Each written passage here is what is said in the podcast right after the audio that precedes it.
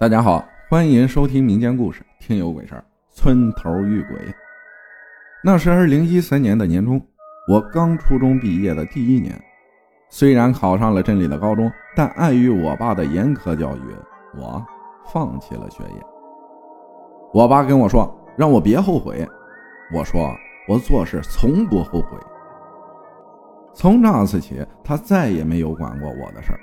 于是，我跟村里同辈一个。一起长大的发小在镇上找了份工作，上的都是夜班，晚上七点钟上班，上到凌晨两点半。村里离镇上不远，以前的土路都修成了水泥路。我跟发小每天都是每人骑一辆电动车就出门上班了，直到一个多月后就出事了。那天凌晨，我跟发小同往常一样收拾好了卫生。就下班了。那天晚上大街上也没什么人，正值周末。我觉得有点奇怪，但困意来袭，也没多想。俩人驱车就往家里赶，直到进了村口，发现路边的路灯暗淡的有点吓人，而且路上一个行人都没有。我发小在我前面，我想跟他说两句话缓解一下气氛，还没等我说出话来，天上。下起了毛毛雨，于是我跟他车开得更快了，反正没有人。直到经过有几个坟堆的庄稼地之后，就出事了。我突然听见我发小用方言大叫：“前面有鬼，快点往回跑！”我刚望去电动车车灯照到的前方坟地那儿，站着一个白衣服的人。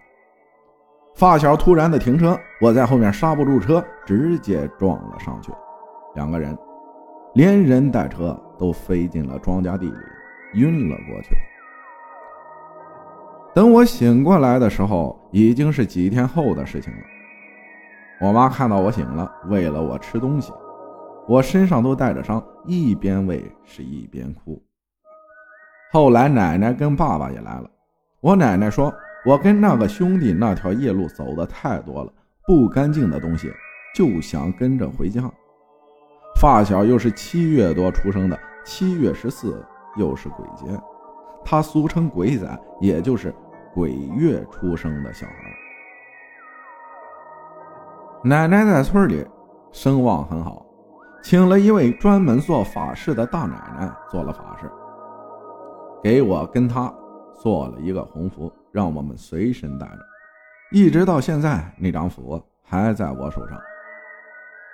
但我发小比我惨多了，足足病了一个多星期，伤的也比我重。事后，两家人商量把工作辞掉。这件事之后，他就跟变了个人似的，也不爱说话了，也不敢再走夜路了。过了几年的一天晚上，同辈七八个人打算晚上去街边吃点烧烤。我跟我那个发小也在其中。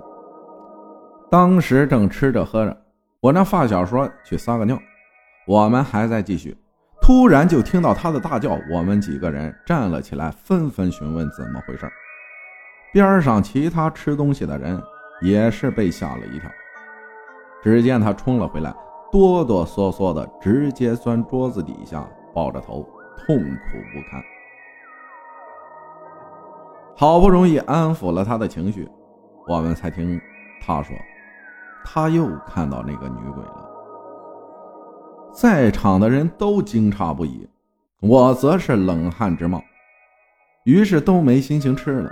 他们都问我怎么回事，我就把那件事前前后后说了一遍，然后他们就送我们回去了。